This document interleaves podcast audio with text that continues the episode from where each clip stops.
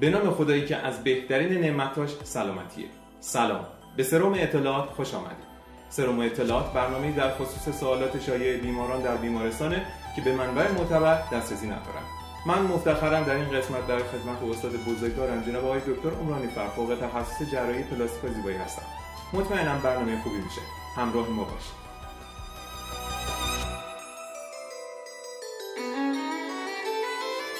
وقتی صحبت از عمل زیبایی میشه همیشه سوالاتی مطرح میشه و ابهاماتی پیش میاد. به شکلی که وقتی یک موضوعی در رابطه میگن برای ما سخته که ببینیم چقدر این مطلب علمی یا جبه تبلیغی.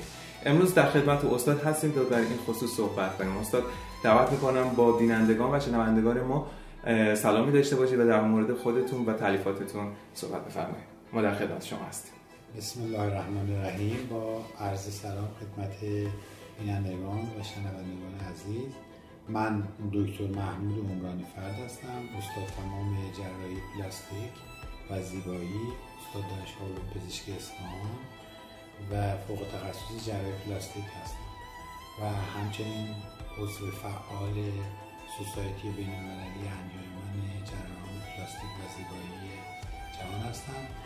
در رابطه با مسائل علمی که جناب عالی مطرح میفرمایید من در خدمتتون خواهم. خواهش می‌کنم. ممنون از لطفتون که وقتتون در اختیار ما قرار دادید.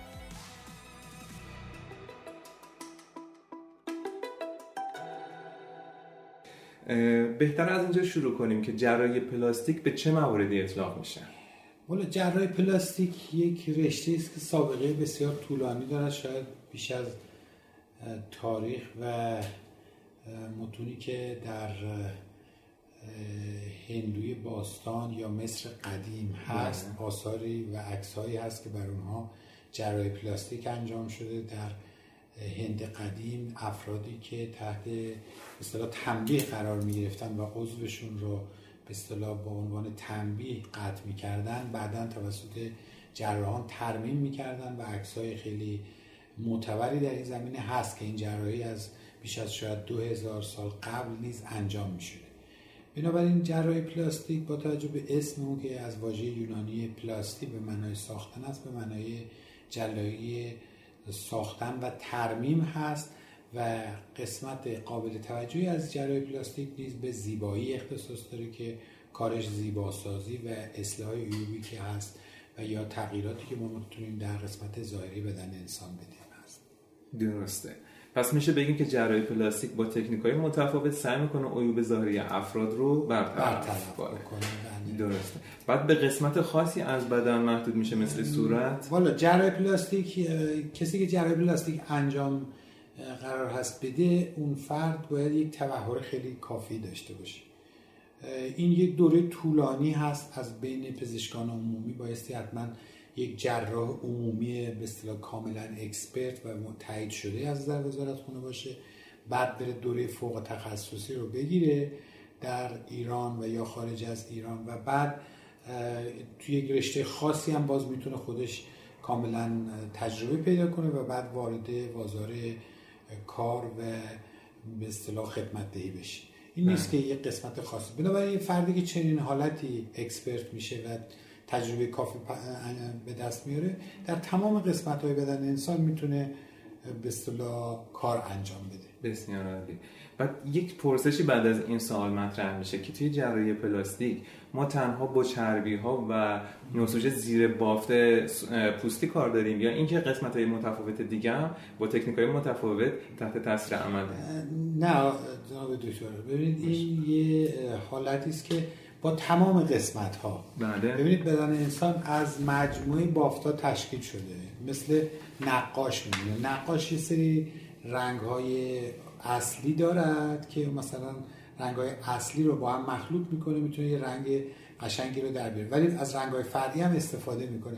بدن انسان این نیست که فرضاً یکی جراحی بیاد فقط روی صورت کار بکنه یا روی بینی کار بکنه. بله. بینی زمانی ما می‌تونیم یه بینی قشنگ داشته باشیم یا بینی زیبا داشته باشیم که با بقیه قسمت های صورت یک نواختی و هارمونی داشته باشیم. و ما به عنوان جراح پلاستیک در تمام نسوج باید به اندازه کافی اطلاعات داشته باشیم که اون شامل پوست هست نسج زیر جلدی هست استخوان قضروف و حتی قسمت های تر و حتی پریوست استخوان هم می‌تونه در اینجا تاثیر داشته باشه. درسته.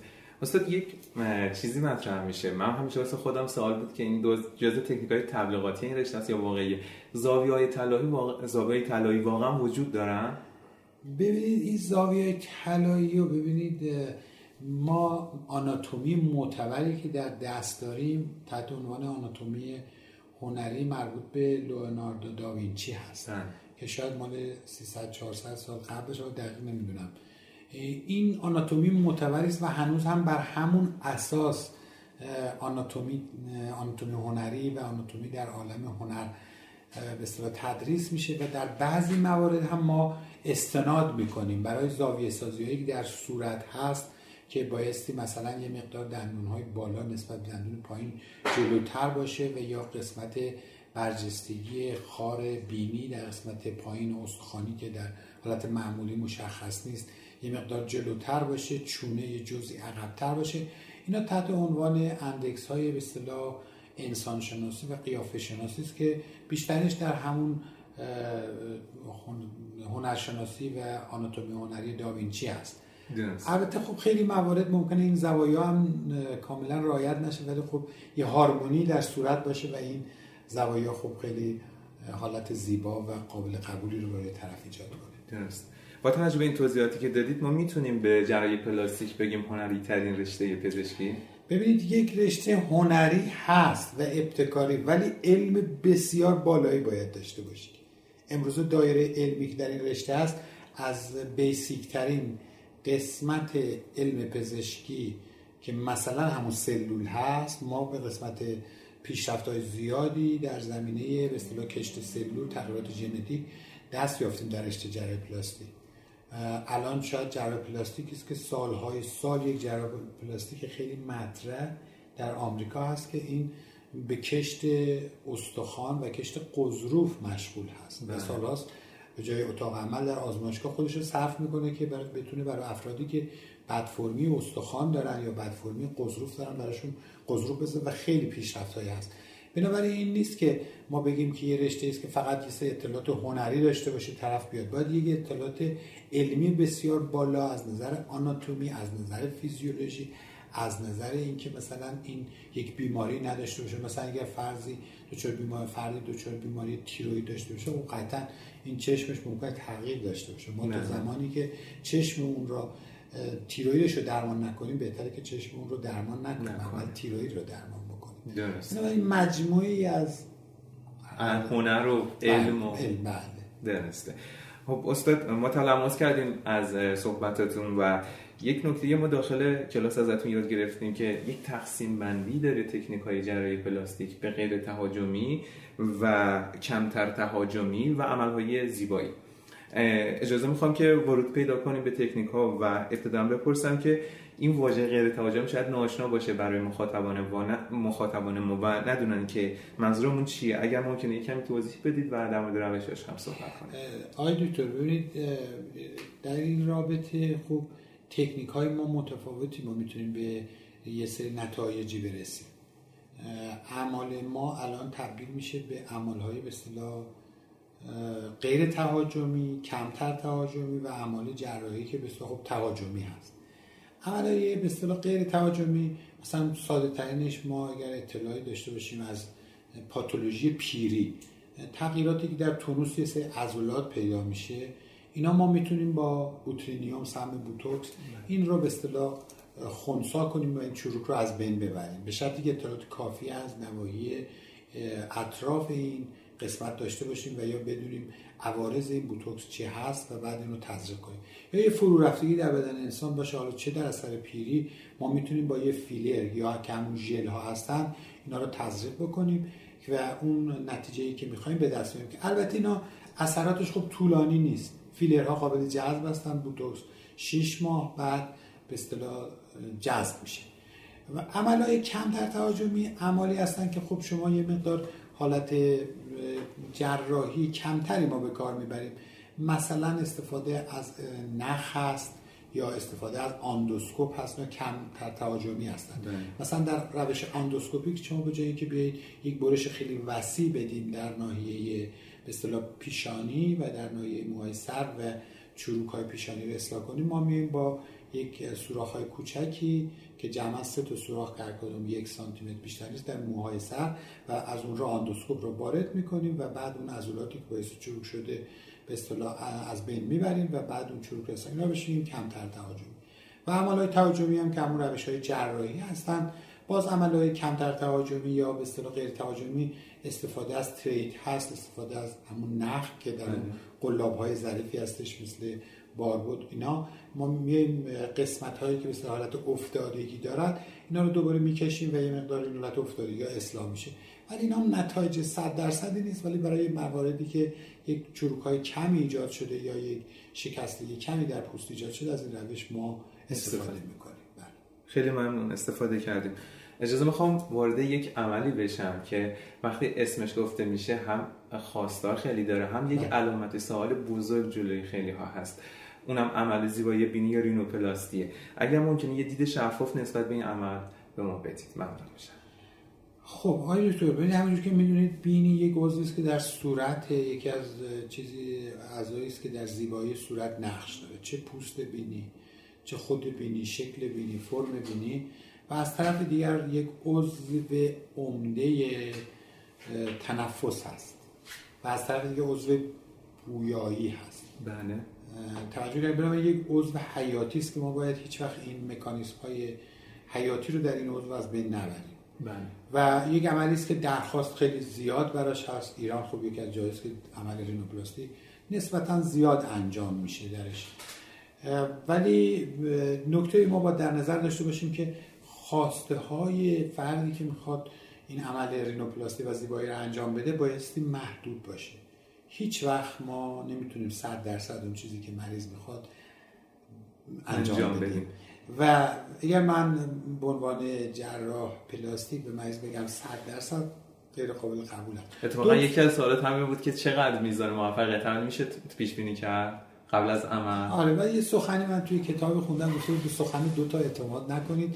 اگر یه سیاست مداری بگی که من صد درصد مسائلتون حل می‌کنم مسائل کشورتون رو یا جامعتون حل می‌کنم و یا پزشک بگه صد درصد بیماری شما رو خوب می‌کنم این به هیچ وجه قابل قبول نیست. چون پزشکی می‌دونید که همیشه دو تا چهار تا نیست. ما نمی‌تونیم مثلا بگیم حتما این کار رو برای تو انجام بدیم نه تنها در رابطه با زیبایی در رابطه با بقیه قسمت ها همینجور میگیم که این کار رو انجام میدیم با این شناخت و با این توکلی که ما به خدا انجام میدیم و برای تو انجام میدیم. اول اینکه خواست مریض باید غیر واقعی نباشه خواست معقولی داشته باشه. که مریض خواست غیر واقعی داشته باشه اصلا جراح به نظر من نباید زیر بارش بره. دومی که زیبایی عدد نداره. ممکنه چیزی از نظر من زیبا باشه از نظر شما نسبی نسبی حالت دیگه ای داشته باشه. زیبایی در جوان مختلف مفهوم متفاوتی دارد. توجه کردید. در افراد مختلف مفهوم متفاوتی دارد. ولی خب ما اول که می‌خوایم مریض رو عمل کنیم بهش یه شرط و بیهایی می‌کنیم با اطلاعاتی بهش میدیم و یه اطلاعاتی ازش می‌گیریم. اولی که از روحی باثبات باشد فردی نباشد که دچار یک سری ترس های بیخودی در رابطه با قیافه خودش داشته باشه. بعضی وسواس دارد. بله. یک عضوی را که مثلا از نظر ما حتی قابل قبوله می‌خواد بیخود اینو اصلاح کنه که بهش میگیم نه. اینا میرن تو فاز حالت است که وسواس هست این وسواس رو نباید ما براش عمل انجام بدیم. بیشتر شاید به روانپزشک معرفی کنیم. حتی به روانپزشک ازش کمک بگیریم و بعد بهش عمل رو انجام بدیم. و دیگه اینکه عدد نداره زیبایی که مثلا مثل اینکه یا شکستگی باشه ما شکستگی دو تا استخوان رو بذاریم کنار هم و بعد بگیم خب خوب شدی تو. بله. ولی زیبایی بینی خب یه چیزی است که ما همون حالت باز گفتم نسبی است و به طور نسبی می‌تونیم حالت رو بهتر کنیم. اگر فرزن دورسال بینی پشت بینی برجستی داشته باشه اصلاح می‌تونیم بکنیم. اگر پایین بینی بزرگ باشه می‌تونیم کوچیک بکنیم. و اگر کجی باشه تا حدودی می‌شود کجی رو اصلاح کرد. استاد یک سری تبلیغاتی الان در فضای اینترنت هست. به این شکل که یک اسکن سه‌بعدی از صورت فرد انجام میدن و بعد یک مدل سه‌بعدی به صورت پرینت سه‌بعدی از بینی که قراره بعد از عمل جراحی قرار بگیره برای فرد نشون و ادعاشون بر اینه که می‌تونن مطابقت بدن. حالا طبق گفته خودتون این تکنیک تبلیغاتیه یا عملیاتیه؟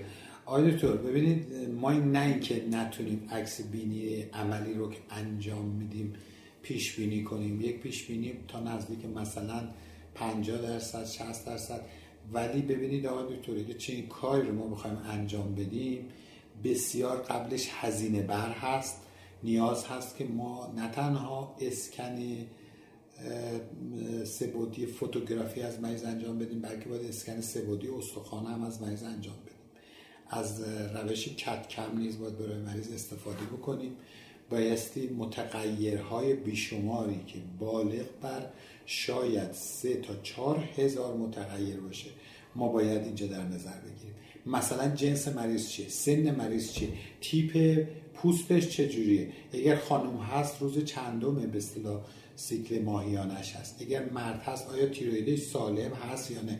چند درصد پوست این آفتاب خورده؟ توجه کرد. چقدر پوست این چربی دارد؟ که بله. هر کدوم اینا مثلا ما برای ارزیابی چربی پوست یا خوردگی پوست این و قدرت شکستگی پوست این در اثر آفتاب خودش یه عکسایی می‌خواد که کلی هزینه بره. یعنی یه جراح پلاستیک در یکی از کتاب های تکس من خوندم بایستی نزدیک از هلوش سه تا عمل بینی سه برابر یک عمل بینی بشینه بشینه و بعد اون عکس را طراحی کنه تا بعد بگه تقریبی بینی تو اینجور میشه.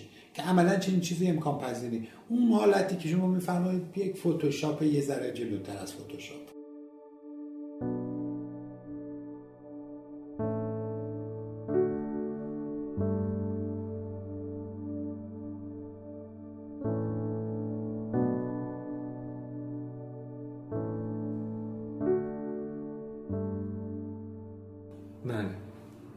ما خیلی این رو بهش نمی‌تونیم اعتمادی داشته باشیم که ما با این اسکن سه و یا عکسای تو می‌تونیم معمولا جراحان خودشون یه سری تجربیاتی دارن در این زمینه با سری تریسینگی که در روی عکس بیمار انجام میدن و یه سری مصاحبه‌ای که قبل از عمل با مریض انجام میدن به هر صورت تا حدودی بهش میگن چه تغییراتی رو ما می‌تونیم روی بینی تو انجام بدیم. درسته. استاد ما داخل درمان که خدمتتون بودیم یک عبارتی رو ازتون میشنیدیم به عنوان دماغ گوشتی و همونجا برامون توضیح می‌دادید که این رو برای فهم بیشتر خدمت مثلا عموم و مراجع گفته میشه و منظور پوست به قول معروف زخیمتری که روی بین قرار گرفته. برای این افراد هین عمل رینوپلاستی با توجه به اینکه در عمل رینوپلاستی به صورت معمول روی قضروف هایی و استخوان های خود بینی کار می‌کنن خود نسج هم برداشته میشه نسج بینی؟ بله آقای تو ببینید این بی این افرادی که هستن خب اینا بینی که بزرگ هست یا چند هستن؟ خب یه سری هستن که نسل نرم ها حالت زخیم تری دارن. افرادی هستن که پوستشون خیلی چرب هست معمولا آکنهی هست جوشای متعددی زده. خب اینا یه مقدار بینی های حالت گوشتی تر دارن. بعضی بینی ها به علت ادماتو هست به اصطلاح ادم بیشتری دارن. حالا یا به صورت ادم لنفاوی هست یا ادم عروقی هست. یه سری افراد هستن خب بینی کلا بزرگ هم بزرگ بزرگ هم استخوان بزرگ ولی به هر صورت ما هم می‌تونیم استخوان بینی رو چک تر کنیم. هم, هم پوست بینی رو قابل این که ما یه مقدار اصلاح تر کنیم میشه لایه زیر جلدی رو برداشت و به اصطلاح وضعیت بهتر و قابل قبول تری برای ایجاد کرد. خیلی ممنونم. یه نکته دیگه ای که حالا از من پرسیده بودن که از خدمتتون بپرسم در مورد بیماری منقار توتیه یعنی یک بیماری هایی که حالا یک حالت خاصی داره که شبیه منقار توتیه. اگر ممکنه در مورد اصلاح این مدل بینی هم یه توضیح ببین بیشتر من فکر کنم مقصودشون این باشه که بینیایی هستش که استخوان بینی یا حالت برجسته و حالت قوز برجسته ای دارد بله. و نوک بینی به طرف پایین اومده. اینا هم قابل انجام هست. میشه به اصطلاح همون قسمت استخوان را برداشت نوک بینی رو حالت بالاتر کرد یه مقدار نوک بینی ارتفاعش رو کم کرد و یه شکل قابل قبولی برای بینی ایجاد کرد. درسته. یه مدل یه سری دستگاه هایی بیشتر توی فضای وب مطرح شد که روی بینی قرار می‌گیره و حرارتی بود. و ادعاش بر کوچک کردن سایز بینی بود. اولا اینکه این ادعا که فکر نکنم خیلی منطقی باشه حالا شما بیشتر بفرمایید. و ثانیا ببخشید عذر می‌خوام. در خصوص عوارض این دستگاه ما چیزی در دست داریم؟ ببینید دستگاه متعددی هست که با بیس انرژی کار می‌کنه. مثلا استفاده از اولتراسون هست استفاده از پلکسل هست استفاده از پلاسما هست پلاسما جت هست و همچنین استفاده از لیزر هست. خب اینا تا حدودی انرژی است. انرژی مثلا انرژی حرارتی نهایتش این است که انرژی حرارتی وارد پوست بینی میشه و اینا بعد تغییراتی در کلاژن ایجاد میشه. یه حالت فیبروز و حالت کلاژن بیشتری در اونها ایجاد میشه و بینی کوچیک‌تر میشه. ولی اینا محدوده. خیلی وسیع نمیشه. تا حدودی می‌تونه بیمار را کمک بکنه. ولی به عنوان یک درمان قطعی نیست. ولی خب به هر صورت بی‌مورد هم نباید استفاده کنیم. مثلا دوبار زدیم بگیم دفعه سوم نتیجه بهتری می‌گیره. نه. اینا با عنوان یک جراح پلاستیک توصیه این است که همکاران کمتر و یا مریض هم سعی نکنه از این روش خیلی زیاد استفاده یعنی به صورت پلکانی اثرش زیاد نمیشه. نمیشه. بله همون یکی دو بار که انجام داد معمولا اثری که بگیره کافی چه لیزر انجام داد چه پلکسر تقریبا اثراتش مشابه هست. انرژی به اصطلاح در پوست تبدیل میشه به یه انرژی حرارتی که تبدیل میشه این رو کلاژن اثر میشه و حالت کلاژن بیشتر و فیبروز بیشتر ایجاد می‌کنه. ببینید سفتر خواهد شد. درسته. به غیر از عمل رینوپلاسی در ناحیه صورت چه عملهای زیبایی دیگه خب خیلی عمل زیاد ما می‌تونیم انجام بدیم. ببین ما می‌تونیم اگر پلک ها بعد از چندین سال که دچار افزایش به اصطلاح افتادگی میشه و یا حالت شولی میشه ما می‌تونیم پوست اضافی رو برداریم چربی ها از حالت سپتوم بیرون به صورت فتمانند بیرون زده بله. میشه.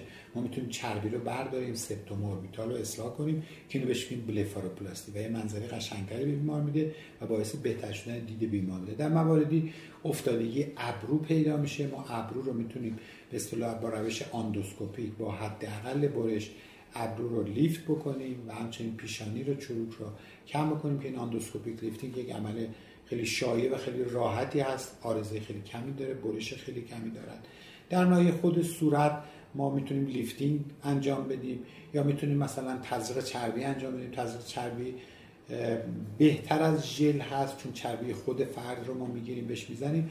علاوه بر اینکه حالت پرکنندگی و به اصطلاح پر شدن صورت رو میده هورمونایی که درش هست باعث جوان شدن صورت هم میشه و یه منظره بهتری به بیمار میده. درسته. بعد مثل ژل ها یا هم فیلر برگشت پذیر چربی. بله چربی ها معمولا برگشت پذیرن ژل هم معمولا بعد از مدت جذب میشه. میگر اینکه در چربی استمسل باشه استمسل باشه خب ممکنه باقی بمونه ولی بعضی جا مثل اطراف چشم معمولا چربی ها بیشتر شانس ماندگاری دارن. درسته.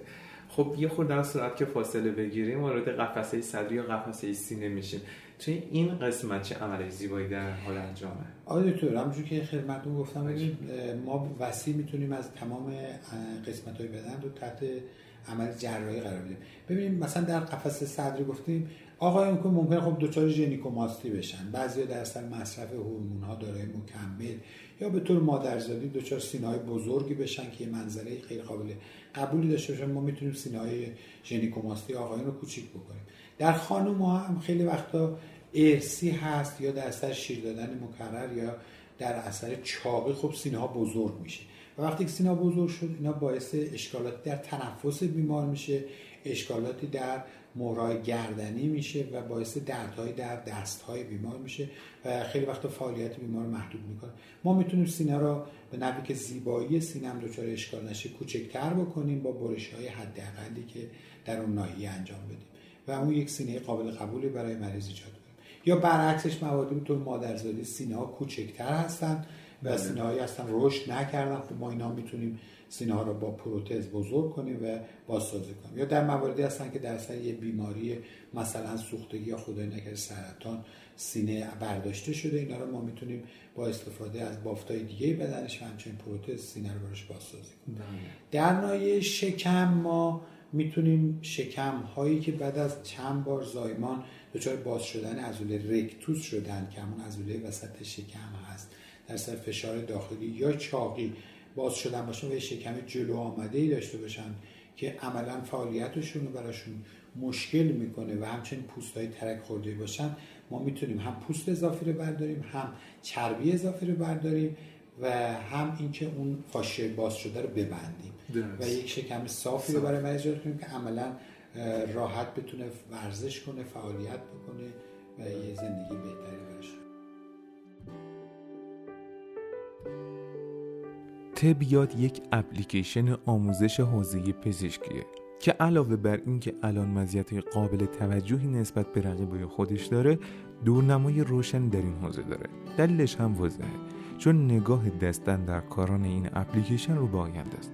طبق صحبت که من باشون داشتم عملا نیاز یک دانش رو در حیطه آموزش در انواع مدیوم برطرف می‌کنند. سعیشون در طراحی نرم افزار یوزر فرندلی بودن و اکتیو لرنینگ و روش یا آموزشی جدیده. و در آخر میشه چکیده کارشون رو در شعارشون خلاصه کرد. تبیاد یادگیری شیرین تب ممنون از تبیاد که اسپانسر این اپیزود سروم اطلاعات بود.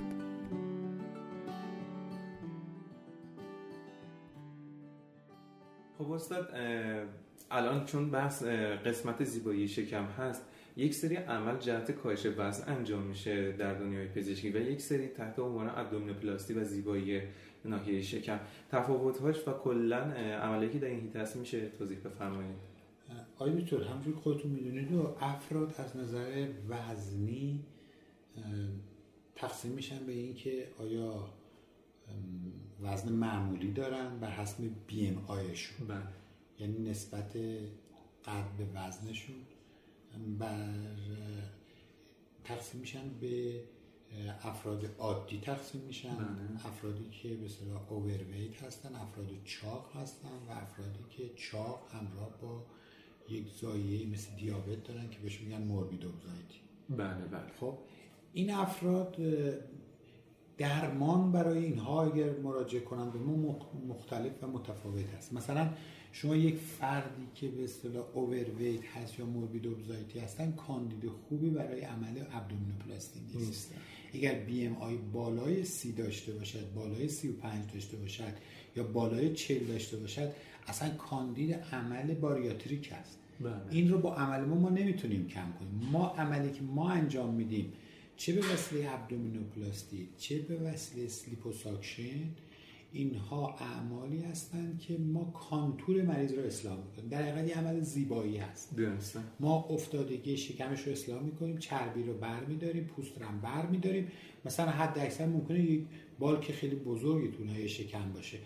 این مثلا 5 کیلو ولی مریض مثلا 95 کیلو وزنه. ما مثلا این 5 کیلو رو برداریم خیلی تاثیر 5 کیلو. آره یا مثلا مریضی که 120 کیلو هست ما خیلی هنر کنیم بخوایم suction کنیم از 9 لیتر به بالا از 6 لیتر به بالا که یه مقدار ریسک میره بالا. بله. خیلی هنر کنیم. ما دیگه همین بین 6 لیتر تا 9 لیتر که معمولا حتی 6 لیتر به بالا من خودم شخصا سعی می‌کنم انجام ندم. چون عارضه مریض فوق العاده میره بالا. و اینها وزن کمی رو از دست میدن در این کار. این عملا رو ما بهش میگیم body contouring یعنی عمل liposuction حالا به چه هر علت؟ ما liposuction رو ما بیایم از طریق به اصطلاح لیزر لیپولیز انجام بدیم به روش traditional یا سنتی pneumatic انجام بدیم یا روش فریز کردن. همه هر کدوم کار رو بکنیم. چربی رو ما خارج می‌کنیم پوست رو برنمیداریم این روش یا اینکه ما بیایم abdominoplasty بکنیم پوست و چربی رو برداریم. که اونو بهش abdominoplasty اینا بهش عمل body contouring بله. با suction به اصطلاح خوب فرق داره ولی بازم با باریاتریک متفاوته باریاتریک میاد متخصص الان هم خوشبختانه به روش لاپاراسکوپیک این کار انجام میشه همکاره بسیار بسیار خوبی در ایران و کشور ما و همچنین اسمان هستن که میان تغییراتی در مسیر غذا در روده ایجاد می‌کنن روش هایی که حداقل آرزه هم هست امروز بله. امروز آرزه این روش هم بسیار کم هست و در عرض 6 ماه تا یک سال می‌تونن 30 کیلو حتی کاهش وزن بدن. بله. وضعیت متابولیسم مریض بهتر شه به اصطلاح عوارض قلبی عوارض عروقی عوارض کبدی مریض بهتر شه و همچنین بتونه راحتتر زندگی بکنه. اون موقع بعد که این کارا رو کرد پوست اضافی پیدا می‌کنه. ما پوست اضافی رو برمیداریم شلی پوستش رو اصلاح می‌کنیم و می‌تونیم عمل رو انجام بدیم. بله بله. درست. این پس روشی که این کدوم ابتدائا عذر بخوام من یک جمع بکنم. ما یک سری روش داریم با عنوان body contouring و abdominoplasty که شکل شکم رو اصلاح می‌کنیم با کاهش وزن مختصر و یک سری عمل داریم جهت اصلاح وزن که میایم قسمتی که قرار غذا قرار جذب بشه رو کوتاه‌تر می‌کنیم و کاهش وزن قابل توجهی می‌گیریم و دوباره ممکن نیاز به عملیات body contouring داشته باشه 100 درصد. من اصلا که اصلا یک بحثی است که ما فقط روی اینا مثلا چی کارا می‌تونیم انجام بدیم. معمولا بهتره که حداقل از ثابت شدن وزنش مدت طولانی بیش از یک سال بگذره و بعد عمل جراحی رو ما بیایم انجام بدیم. یعنی آخرین وزنی که داشتیم مثلا ما ببینیم بعد از مثلا عملی که انجام داده 6 تا یک سال دیگه تغییر وزنی نداشته مثلا شده 70 کیلو میشه مثلا اگه الان 90 کیلو شده از 120 کیلو الان سلال نیست. صبر کنیم ببینیم آیا 6 ماه دیگه هم هست این کاهش وزن پیدا می‌کنه آره یا نه؟ این مریض رو. و بعد که استیبل شد تازه عمل زیبایی رو انجام میدیم. ولی خب ببین شما suction رو برای مریضایی که انجام میدیم مثلا اندام تحتانی رو یه روشش این است که شما بیاید suction رو به اصطلاح با روش lipolaser انجام بدید یا pneumatic انجام بدید یا ultrasound انجام بدید. اینا بعضی وقتا بافتای بدن انسان به خصوص اندام تحتانی سلولای چربی به صورت یک حالت سلولیت در میان. یعنی حالت دونه پرتغالی. آره. بیاد فیبروز هم اطرافش جمع میشه و چربی های سفتی انجام میشه. اینا ممکنه با suction معمولی شما نتونید اینا رو تخریب کنید. بهترینش با همین یک power ی شما بیاید چربی ها رو خورد کنید. مثلا لیزر یا pneumatic. خورد کنیم و اون لایه سلولیتی و فیبروزه اطرافش هم رو اصلاح کنیم به اصطلاح خورد کنیم و بعد با suction بیرون بکشیم. خب بعضی مواقع پوست شل هست استفاده از لیزر می‌تونه پوست رو سفتر بکنه و یه tightening ی در پوست ایجاد درسته. که با عنوان عارضه محسوب میشه. سفت‌تر کردن پوست سفت‌تر کردن پوست می‌تونه کمک هم بکنه. می‌تونه کمک ب... بله ببینید بعضی وقتا پوست شل هست دیگه. شما وقتی که مثلا این پوست خود شل بودنش بعضی وقتا مشکل میشه برای مریض. اگه سفت بشه خوب خوب میشه. آره اگر به صورت مرضی مثلا در سر سلولیت باشه ناهمواری داشته باشه خب آره اون سلولیت میشه. ولی اگر صاف سفت بشه و پوست خوبی داشته باشه یک نواخت بشه خب این مشکلی نداره. استاد استفاده از لیزر در پلاستیک و زیبایی به چه شکله آره دکتر همونجور که می‌دونید لیزر یک نور هست نور به اصطلاح خالص که به اصطلاح تک اشعه هست. این شاید به طور اتفاقی در آزمایشگاه فیزیک این توسط انیشتین کشف شد تا بعد پیش بینی کرد که یک نوری هست که باعث تغییر در مدارهای الکترونیک میشه و بعد تغییری که در مدارهای الکترونیک میشه باعث میشه که از مدارهای بعدی یک الکترون خارج بشه و اون از خودش نور با انرژی خارج بکنه. و اینا چون به صورت تک اشعه هست اینا هر کدومشون یک تارگت خاص دارن. از معجزات اصطلاح لیزر این است که یه سری مثلا میرن رو یه طول موجی هست میره رو پیگمان قرمز اثر می‌ذاره. مثلا پیگمان قرمز ما هموگلوبین هست. مثلا لیزر با طول موج 590 به اصطلاح تا 610 رو پیگمان قرمز. یه سری هستن رو پیگمان سیاه مثلا ریشه مو اثر می‌ذارن.